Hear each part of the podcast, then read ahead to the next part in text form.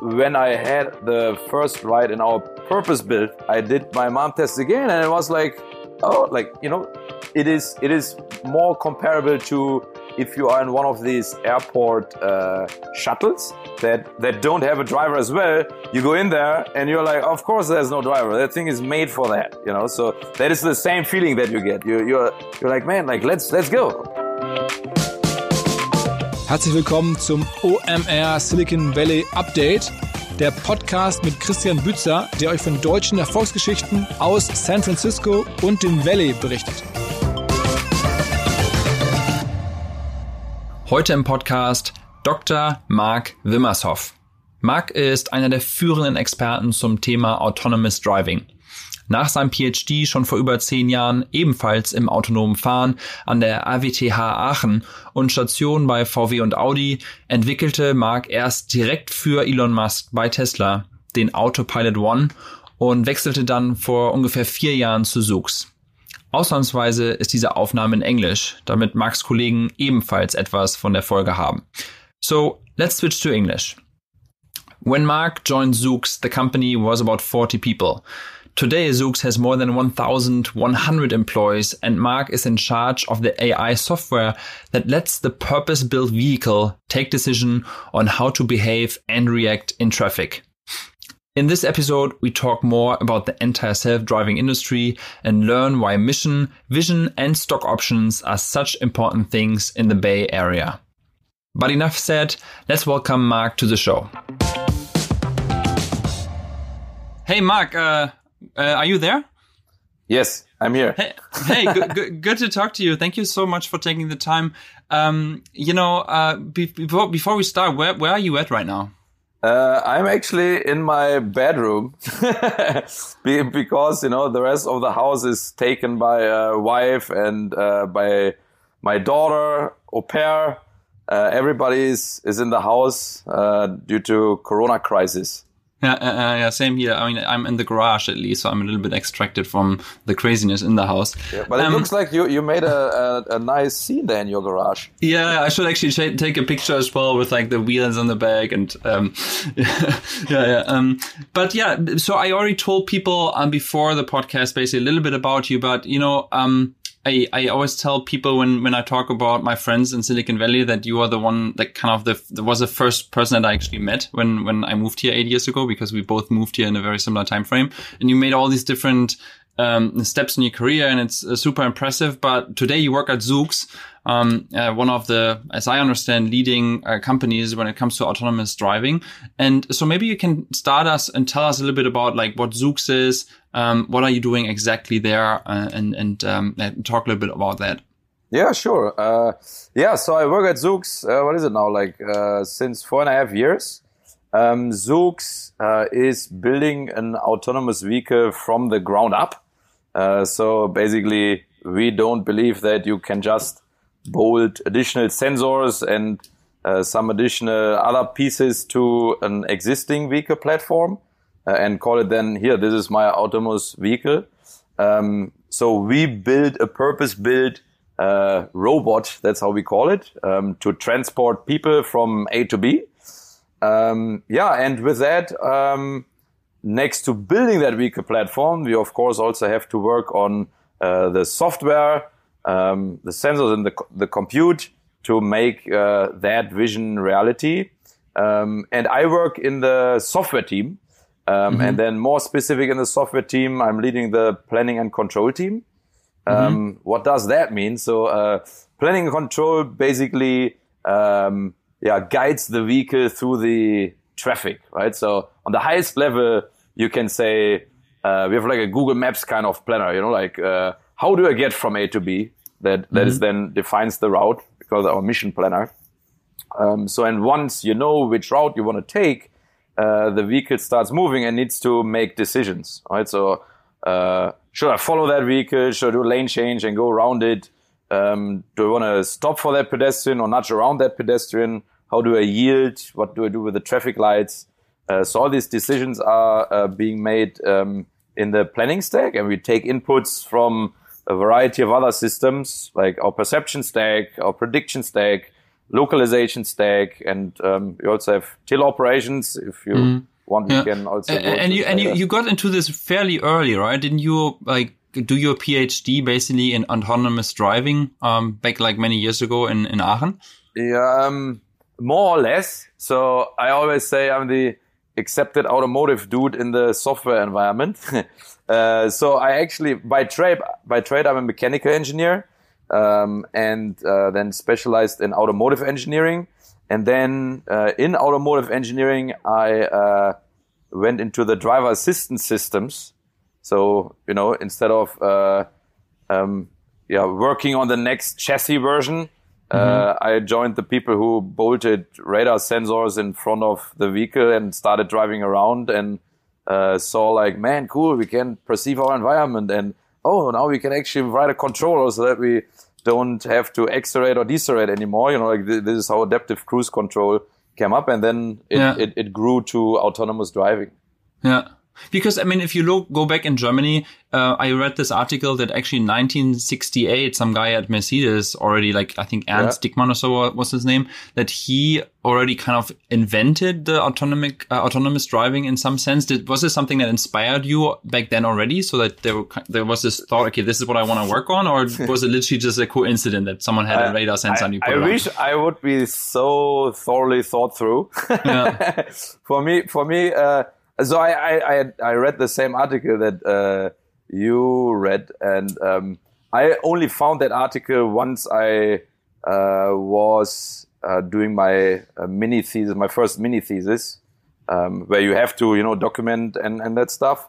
For me, it was literally um, a little bit of a coincidence because I, uh, I always worked next to my to, next to school and next to university.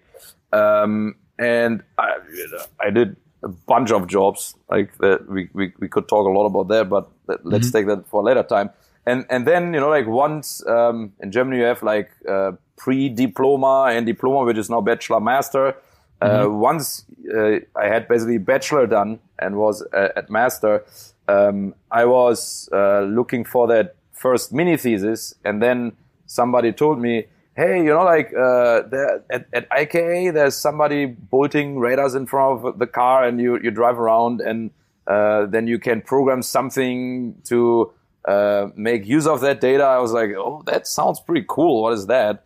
So mm-hmm. I, then I went there and asked for that mini thesis, and that's uh, how I got started. And then you know, quit the jobs next to um, my studies uh, that mm-hmm. were not related to my um, actual field, and then yeah, also started to work there, and then and, also and, did at and, the same company the PhD. Yeah, and then how did you actually move over to the US? I mean, like you you worked on, on this like like topic in in Germany, but then how how what made this switch happen? Yeah, so um, during my time at the university, I wanted to have an adventure uh, and go abroad. You know, like oh, I thought like oh, before I finish my studies, I want to go abroad and experience something. So everybody said go west, which would be uh, from Germany's side, go to America. Uh, and I was like, okay, everybody says go west. You know what? I will go east then. So, and uh, that's why I went to um, the Tsinghua University in Beijing mm-hmm. Uh, for six months. Um, and that was, you know, like an awesome experience, I have to say. So recommendation for everybody, you know, doing studies, use the time and just get out. Uh, because these six months, in these six months, I learned so much, learned, got to know so many new people, right? You, you, you literally arrive, you don't know anything, right? You, you don't know, uh, how to get a cab and what to tell to that taxi driver. Um, and by the time you leave, like you you have a farewell party, have so many new connections, learned so much stuff also then at, at the university. Yeah, but fast forward, you know, like um, then I went back to Germany, did my PhD, uh, and once I had line of sight of being done with my PhD in Germany, I was like, oh, like I'm not I'm not ready yet to settle down, you know, because I was like in this very German mindset of uh, oh, like I will go to a German OEM and then I will stay there forever, right? Like, yeah, but but you did work for Audi, right? And yes, for, yes, yes. For a while. Yes, yes, yes. So so um, while I did my PhD, I also, you know, like my boss came once uh, into a team meeting and said, like, okay, can uh, can somebody take on uh, the uh, connection with the Volkswagen Electronics Research Lab in Belmont um, because they uh, uh, we, we wanted to build up like an um, internship program and, with and them. Belmont is here in California, right? Yeah, Like Belmont here in Francisco. California. Yeah, exactly, exactly. Like in, in the Bay Area here. Um, so, and in my head, there was already, man, like, I kind of want to go to California, you know? So I was like, I take that on and I will send, you know, like, uh, good, good people there. Uh, so that's how I got in touch with them. Sent, I think, two or three, uh, good, uh, students there. Yeah. And, and then once, um, I saw the line of sight of being done with my PhD thesis, I just reached out to them and said like, Hey, you know, like, uh, I think you like the, the, the interns I send and I'm about to finish my PhD program. So how about I come over as well Yeah. and, and have another, uh, adventure. Um, and the, the, the master plan was go here, uh, for like two or three years, stay at like it's, uh, basically was the Volks for Volkswagen Group is the electronics Research- research lab. That, that means for Audi, um, and also Bentley and, uh, whatnot is, is in there. Um, yeah. Uh, but then it uh, came actually everything differently. yeah, uh, uh, and then you worked for them for a while here, and then Tesla knocked on the door, right? yeah, so I worked um, for them like only a year here uh, because at that time also Tesla Autopilot Group um, uh, like started out, um, and then a recruiter actually reached out um, and said like, "Hey, your background fits amazing. Like, why don't you come over?" Yeah. Um, and in my German mindset, I was like at first like, "Oh, why? Why would I do that?" You know, like Yeah. I am at, at, at the OEM, right? So and and Tesla is still fairly small in comparison to these to these OEMs. So, but uh, then I got to know more about Tesla and also the uh, the recruiter did a very good job, I have to say. Um, She's actually now also with Zoox. Great. um, yeah. So and then you know after a year, I said like, okay, you know what? I tried out and uh, I jumped over to Tesla, and I think we were only like a handful of people in, in the autopilot uh, group in in the beginning, and had to do a lot of catch up work at first uh, with all the driver assist standard driver assistance systems for the Model S, um, and then go beyond uh, state of the art and and push out then um, autopilot one. Yeah, yeah, I remember this really well because we were skiing back then in Whistler, I think, and then you were we were sitting in the lift, you know, the first lift in the morning. We were queuing up at eight a.m. to be really the first one on the hill, and then who who you know you, your phone rings, you open your your your Apple Watch back then, and it says Elon calling, and that was like a crazy time for you, right? Like, didn't you like spend a lot of time directly face on face with him, and then like he kind of sensed your talent in a sense, and then kind of grabbed you, and and you had to work like really crazy hours, and uh, but also learned a lot. Uh, yeah, I mean, I think that summarizes it pretty well. Um, it was a, you know, you look back, it, it was a, a pretty fun time, um, exhausting, but fun time, learned a lot. And, uh, I mean, Elon is very, uh, hands on, I would say. So, um, I think, phew, like a lot of engineers actually interact di- directly with him. Um, I uh, interacted, uh, especially the last six months before um, Autopilot One released, uh, very closely with him. Uh, basically, had to you know send updates every day. I think every week we we had like a, a drive in in the car. Every week we had like one on ones about the uh, status of of Autopilot. Um, yeah, it was exhausting, but learned a lot. Um, and yeah, like I'm, I'm happy that we pushed it out at, at Yeah. that time. Yeah, and then I mean, and then Zoox came around the corner, right? And that was basically shortly after they were also founded, right? You were one of the first um, um, employees, pretty much, when Zoox started out. Yeah, I mean, when I joined, uh, we were already what is it like uh, around like 40 people, something like that, Yeah, um, at Zoox. And I mean, I actually heard of Zoox already when I was uh, working at Volkswagen, because then uh, Tim Kentley-Klay, he uh, was still in Australia at that time. who who who was the founder, right? Or exactly. kind of like, still, yeah. Yes, uh, founder, um, uh, one of the founders of uh, Zoox, uh, he he was at a he was still in Australia, so he came over after that. Uh, but we met at a conference in Germany, in Berlin. Uh, I still have his old um, business card. Uh, and he was telling all these stories about, you know, like, oh, how does that autonomous vehicle have to look like? Uh, you know, like bidirectional and whatnot, uh, and how the interior would be uh, really ergonomic for that purpose. And mm. and frankly, he he is a designer, right? So he was thinking a lot about like the experience rather than actual yes, technology. yes, yes, yes, yes. Yeah. So and and that was what what was in my head. You know, I was like. Yeah. Man, you're like, I really appreciate your thoughts, but uh, at first we have to solve all that uh, technology, uh, uh, these uh, technology challenges, right? um, yeah, but then uh, I actually went out with a friend of mine for a beer, and he told me like, "Oh, did you hear? There's a new robo taxi startup on." Uh, he said Stanford campus. It's not exactly Stanford campus, but it was uh, close enough, you know. Uh, and uh, yeah, the name is Zoox. I was like, Zoox, wait, that's like the guy from Australia. And uh, yeah, then I started to research, and then I found out, oh, Jesse is also with it. Like, hmm, that has to be legit, you know. Um, yeah, And, so and, and Jesse, uh, remind me who Jesse was? uh, Jesse's our CTO, so he was leading. Uh, then after Sebastian Thrun, who you know is the father of like all the Google autonomous driving stuff, or one of the fathers there. Um, so Jesse then uh, at Stanford actually took over the autonomous driving program, and then he coupled up with uh, TKK to to actually do Zoox. Um, yeah, so and, and that is what I found out. I, I had then a lot of chats with them. Was really like uh, inspired and bought in by these these two, and thought, man, with, with these guys you can you know uh, go through uh, the waves and the roller coaster rides of a startup. So yeah, Yeah, and, then, and then I jumped. Yeah, and I mean it's it's it's crazy. Like right now, you're more than a thousand people, I, think, or at least I read that. Um, so tell me a little bit more about Zoox, about like what you're trying to accomplish there. Right, you already talked about like building something from the ground up and and, and building like a self-driving vehicle that essentially also has like this nice looking experience. But what is the vision um, of the company in the end there?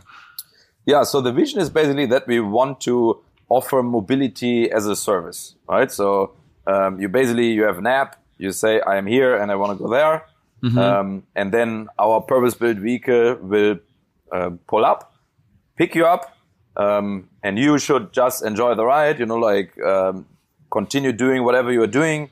Don't get distracted by by by anything. Um, and so yeah, in the end, we want to um, uh, offer the mobility as a service from the built from the ground up. So it, it- it's basically you, you kind of skip all the steps that some other companies do in between, right? Like think of Uber or Lyft or all those. Um, or in Germany, there's now this um, from Volkswagen. This what is it called again? This this uh, this big gold bus that drives around in Hanover and uh, in Hamburg, where they also have an electric vehicle, but there's still a driver. So you and, and they you can also have you also have your app and the car is coming up, but you basically skip all those steps and kind of work on that future vision that maybe other companies also have, but they like do do kind of a detour, a detour in a sense. Um, I mean, I would not say it is necessarily a detour, and because so uh, I think if you look at Uber, Lyft, right? So their their initial model um, was not immediately to do the uh, autonomous driving piece, right? So for Yeah. them, it was like, hey, there are a lot of people out there who want to offer rides, so Yeah. why not creating a platform uh, so that you know these people could find other people who want to get a ride. Yeah, Um, so and then obviously uh, the expensive, most expensive uh, um, uh, piece in the equation is uh, the the human operator, right? So now um, that that is then also what led to that these companies um, started to uh, do their own efforts into the autonomous driving direction. Um, yeah, but uh, for us, you know, we also have a fairly big, uh, we call it L3 fleet, like level three au- autonomy, autonomy yeah, um, uh, fleet up in the city, like uh, San Francisco, uh, also driving Las Vegas. These fleet vehicles basically do more or less the same as uh, you would uh, have in in an a lift over vehicle. You know, there's still a, a, human driver in there, Yeah. but uh, it has an autonomous driving stack. Yeah. Um, and it drives then from A to B to C to D um, and collects data, right? I I mean, I see these cars all the time, and there's always obviously a driver, as you say, but they always also hold the steering wheel in their hands. I guess that's kind of a legal requirement, but actually they just hold it and sit there, and then the car is still driving itself. Is that what happens? Or Uh, yeah, so uh, you know, like because the, the these are still safety drivers, right? So and uh, by protocol, they are asked to uh, hold the hands close to the steering wheel, right? Because what what you want to re- reduce is, of course, reaction time in case something happens. yeah, Uh, so this is why you you if you if you see that, then uh, we actually did our job right. Not not that the guy is like always driving, but we we ask the drivers have your hands close to the steering wheel so that you can if if you have to take over quickly, then you are you are able to. Yeah. Uh, so let's talk a little bit of the, about these levels. You just said that you know there's like this level three that there's some conditional automation in place, but there's still a driver. Um, where do you see? Um, so I think four is like this high automation, right? And then five is kind of the the, the vision and future that everyone wants to go to, where everything is fully autonomous. When do you think that we will reach that that level? That you know, literally, I can pull out my phone, I can get the car. Like, is that something that is really, really far out, or do you think like in the next one to two years, um, I'd be able to use such service in in a city like San Francisco? Yeah. Um, so I, I think we we see it like uh, you know we we will not wake up one day and a magic switch flipped and wow now it's like right there in in, in the city right so Yeah. uh, for for us it's about um, we we we, we want to go step by step so that that means at first um, we um, want to bring our purpose built vehicle to the public road right so Uh, just I one, one sorry one question in between. Yeah. But like this, you, you you said this multiple times now. Purpose built vehicle. What, what do you mean with purpose built? It's just that it doesn't look actually like a car, but it's just built for the purpose of transporting. Is that why you use that specific phrase? Uh, yeah, so purpose-built vehicle is purposefully built for the uh, autonomous uh, driving, for transporting um, people autonomously from A to B. So, and uh, that is, yeah, like as as mentioned, like uh, a, a completely re-architected, re rethought uh, from the architecture. Um, how does a vehicle or robot have to look if there's no driver, right? Because then Yeah. you know, like if you don't have a driver's seat, like wait, so you don't have a steering wheel, you don't have pedals. So why is everybody looking into the same direction? Is that actually necessary? Um, and then uh, can you make you better use of that room that you that you uh, would would gain? Um, and how can you make a better experience? You know, like uh, they're actually like a funny story, perhaps. You know, um, I frequently do like um, you know, I don't know if my mom will hear that, but I frequently do my mom test, right? Which, which, which, which is uh, uh, whenever I um, deal with a piece of new technology, I try to imagine my mom has to use it. You know, Yeah, uh, uh, so uh, now I we, we actually did some driverless drives on a um, on on a on a campus.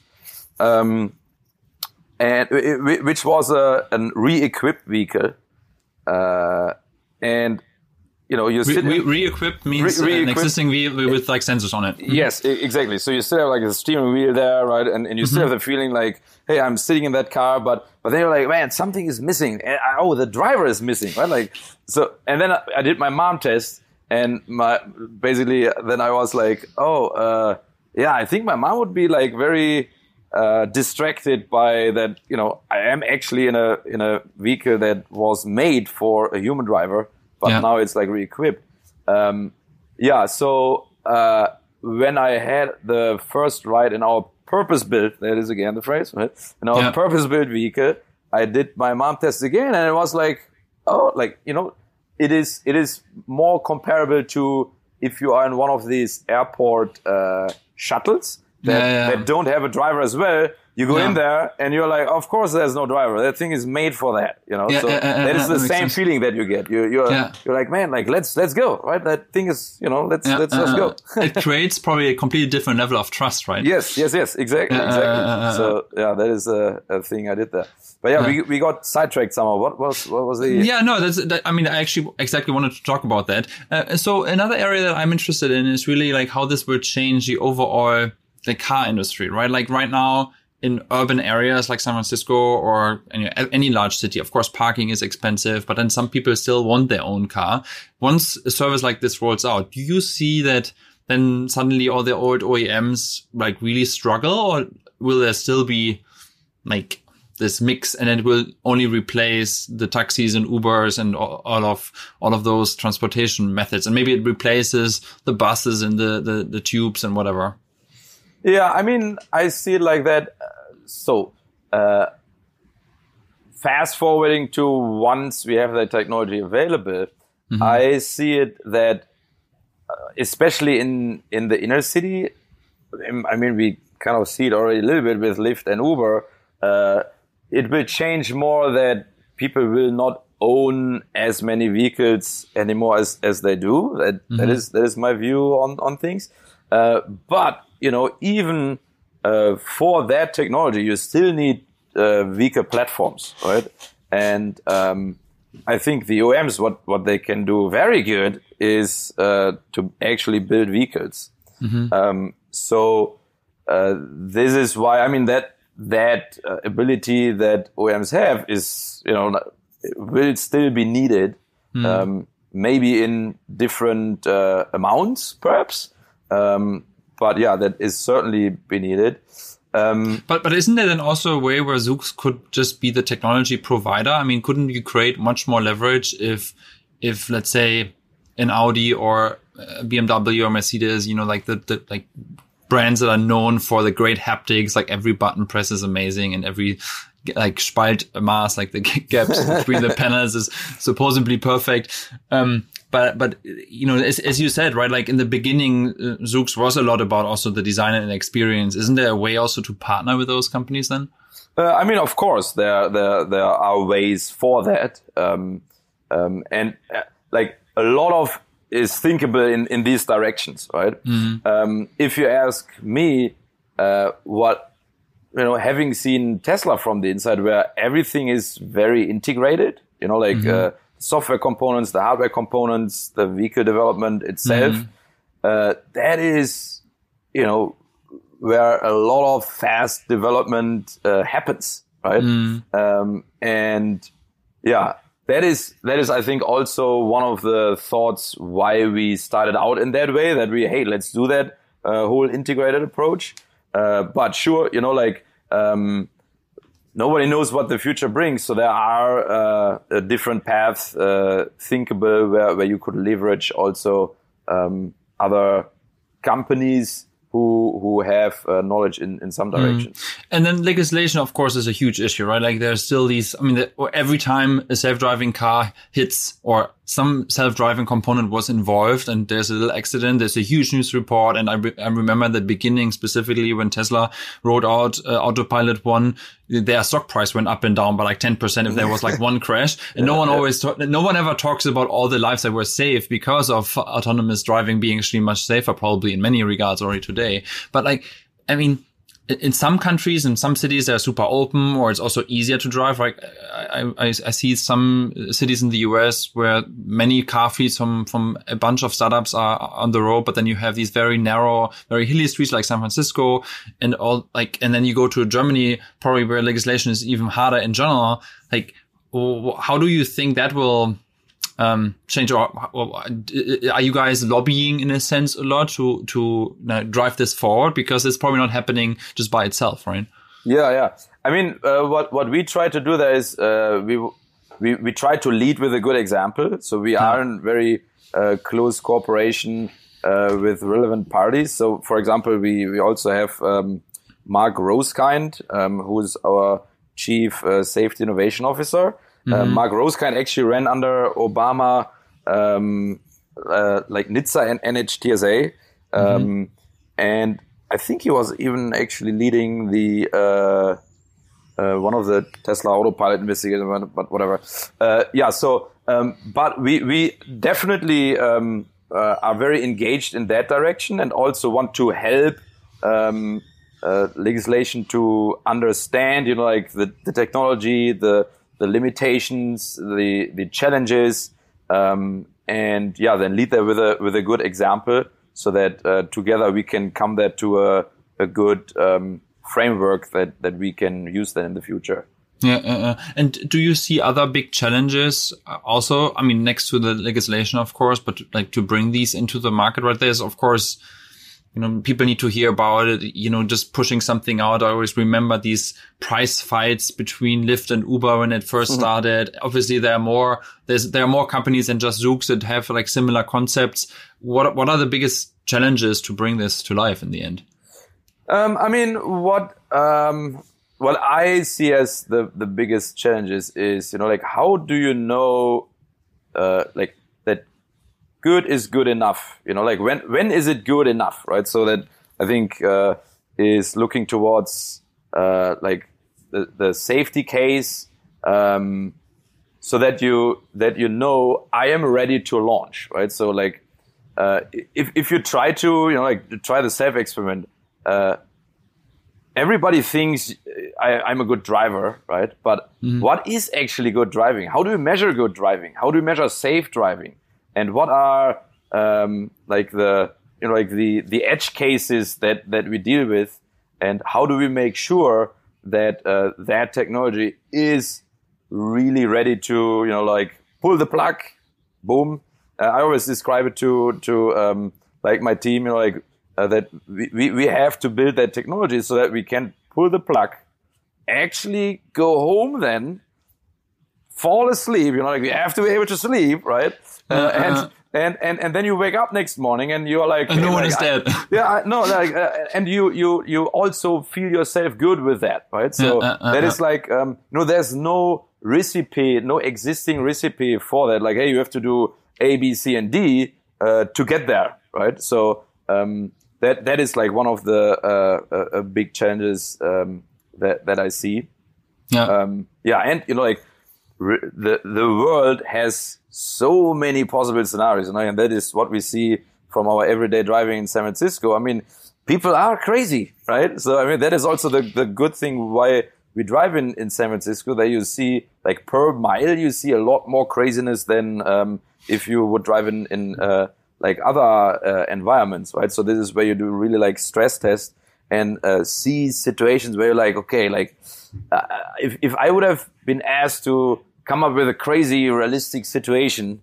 Uh, you see a situation where you're like, man, I would not have expected that that would even be realistic and possible. You know that, yeah. that people do stuff like like that. You know. Yeah, yeah, yeah. I mean, I see this. I mean, right now, of course, we're not commuting as much, but like on my way to to work every every day, someone like just jumps out of a garage or a car suddenly pulls yeah. up, or they open doors or whatever. Right? I mean. Yeah um, yeah, that's that's interesting. So, do you think when a lot of these cars, uh, like the more autonomous cars drive, the more they also talk to each other, and the, the safer it gets, and there's even some standard almost, right? Like when when computer systems came alive, and there were like PDFs, so like every yeah, computer yeah. was able to read this. Is that something that you guys also also think about then?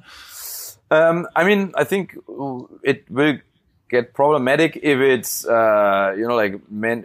Uh, um, if it goes across the border of uh, different manufacturers, right? Because mm-hmm. there's always like, okay, how do we standardize that protocol?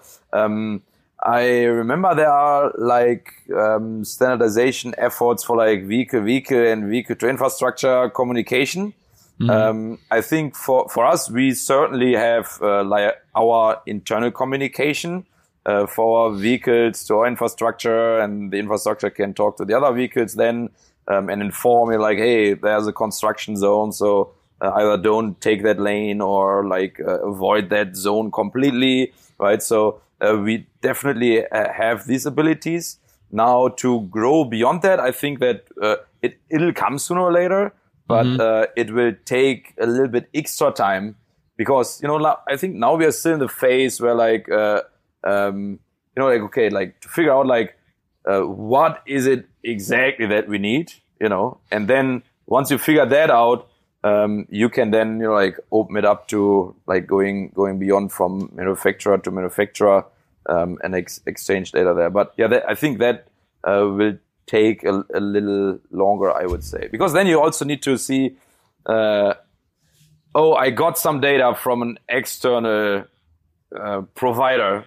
Now, how how how do I know that I can trust that? So you need to you know like certify that, and uh, you don't want to you know be prone to oh somebody just sends fake stuff to our vehicle. So that that opens up a whole different story that you now need to worry about.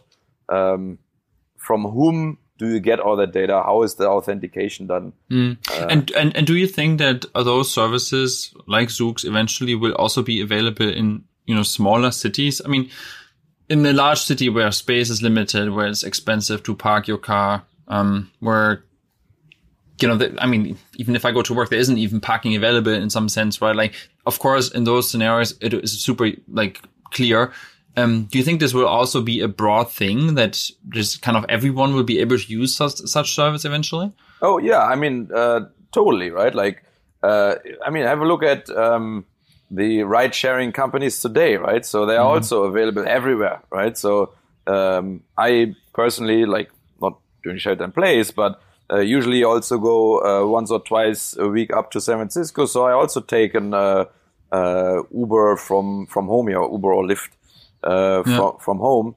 Um, and yeah, I I also don't live in the city, so more in the in the in the suburbs.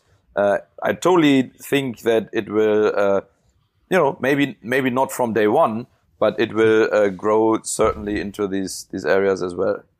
and do you think that I mean, these times are special, right? With shelter in place and no one likes to touch anything that is not their own or, you know, like the, the, the ride sharing, like the, the, even the, the, the bikes and the scooters that are parked on the street. Now that you just, when you just see them, you have this, this mind or this, this, this picture in mind of all these germs sitting on the handlebar.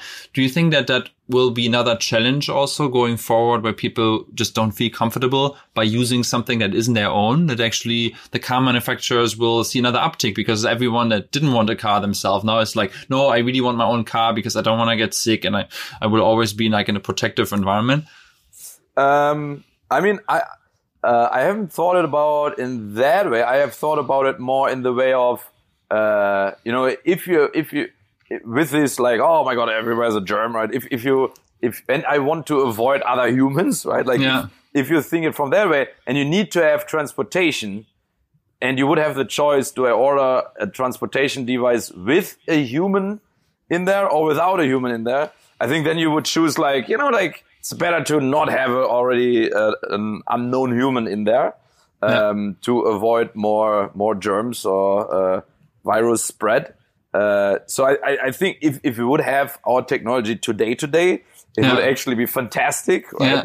Uh, it would probably explode then even. Yeah, yeah, exactly, exactly, right. Yeah. Uh, uh, um, but yeah, I mean, it's an interesting thought if uh, that, you know, it would certainly be be good for the car manufacturers if people think think that way. I, I, I would frame it more like I think at the moment, you know, like people think about a lot of other pieces because I mean, sadly, that that crisis also uh, like hits hits people losing their jobs and so on. Um, so I think the last thing at the moment they they might think about is like, uh, do I want to buy a car or not? Yeah. Uh, yeah, but, no, of course. It's more like once they are back, and then they think about like, what what if this happens again, right? Um, yeah, yeah. And, yeah. And, and, so this that, podcast is is also mostly about you know Germans living in the Bay Area, right? And like these mm-hmm. stories behind it. And we learned a lot about you and how you got here. And yeah, and, and I kind you know of, now I have a very Texan accent. In Germany, you actually have the the best like uh, accent of all of that. Unfortunately, we do this in in, uh, in English. But you know, living as a German in the Bay Area, what what, what do you feel are like the biggest differences uh, work wise, maybe also in the private life that you see? Um, I mean, I learned to love the the startup environment, you know, um, which is, you know, I, I, like everybody who joins there is like really passionate about uh, the mission, right? It's mm-hmm. it's uh, people join for the mission. that company, if you if you look at it today, you know, it's a little bit like, um, uh, you know, you uh, if you buy a house, right? So some people have this view for the house itself now might look not good, right? Mm-hmm. Or like not really finished, but you already have like all the things in your head, like, man, we do this and uh, then we build something over there. And, you know, like it is a great location. So that, that house has a great future, right? So, and, and uh, this is how like you look at startups here, right? So, uh, this is how I got to know Zoox, and I was like, man, that thing has potential, right? And um, then, I mean, obviously, also with uh, like this um, uh, that employees get equity in the company. Mm-hmm. Um, like everybody is bought in, you know. It's yeah. it's uh, uh, less of um, yeah, it's it's a different climate. I, I, I would say different different work climate, which um, yeah, that everybody is literally like we are in this together, right? Because every ha- everybody has equity in the company and wants to move as fast as possible to towards uh, the the goal line. And I think yeah, it's interesting when you when you have this in Germany that discussion, even with startups. The the average German, I would say, a lot of times is more like, ah, can I not have more salary? um, I don't want the equity um, because that's like kind of uncertain. So would you agree that that is a huge difference where here, especially in the Valley, everyone is like, as you just said, right? Like behind the mission and the vision. Uh, and, and that's not something that maybe is so clear for, for many Germans.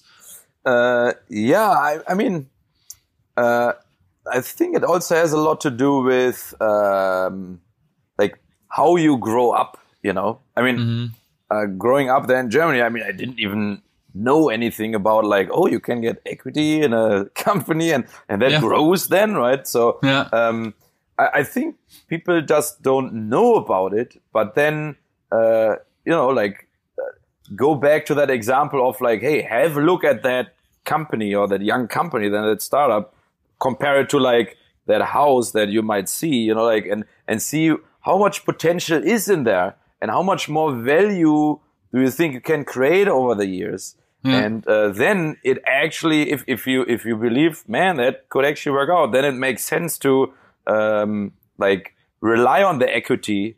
You know, I mean, yes, it is a little bit gambling and a lot of paper money. It can go up and down, right? Yeah, sure. Um, but uh, that is what keeps also like people engaged and uh, motivated in in that company, right? Yeah, but is that is that a legal issue that those programs are just not as easily to be set up in? I mean, we are both probably not experts in that, but I, I just. I, I also was lucky that I always worked for American companies. So from literally the first day in my work life, there was always like, here's, here are your stock options. And thankfully that I worked out also, also, also, but like I, in university, even though I did study business, we never talked about this even once, right? Like just by motivating people through that little thing, how that changes is, is actually quite uh, interesting, I think. Yeah, yeah, no, I, I think so too, right? And I, I think that is like looking back, uh, I, I, I would wish that there would be like more education in Germany in that direction because I think Germany has like really brilliant engineers, right? Like, yeah. Uh, yeah. I, I, I, I really do think the engineering quality in Germany is really high. Uh, but somehow, uh, I mean, might have changed over the the last uh, years. But but somehow, for me, it felt like we grew up always with the hey, you have to go to a big company and yeah. you stay there for 20, 30, 40 years. Uh, mm. and then you get a nice watch or something, and, and and the company car, right? and, and, then that's it, right? So it was yeah. never about like, man, what if you're young, you know, and you have ideas, there's the time to try them out, right? Like you will learn a lot, you will uh, widen your horizon, um, yeah. and and and it, it yeah it, it really gives you all gives you back also a lot. Uh, uh, uh. cool, Marc. Um, thank you so much for all these insights into your work at Zoox, your life, how you got there. It was super exciting to hear. Uh, thanks for sharing all of that. Um, yeah, not a problem. Always yeah. happy to do so. Yeah, take care. Thank you so much. Yeah, and thank you for taking the time, Christian. Yeah, talk see to you soon. Bye bye. Bye bye.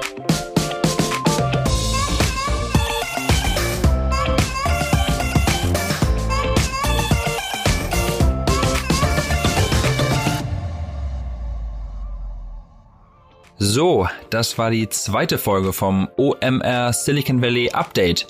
Nochmals die Bitte, falls euch der Podcast gefallen haben sollte, abonniert ihn doch und wenn ihr mir eine Riesenfreude machen wollt, bewertet den Podcast direkt im iTunes Store. Und zum Schluss wie immer noch ein kleiner Tipp. Folgt mir bei LinkedIn und abonniert dort einfach den OMR Silicon Valley Update Newsletter, um keine Folge zu verpassen. Wir hören uns in zwei Wochen. Ich freue mich.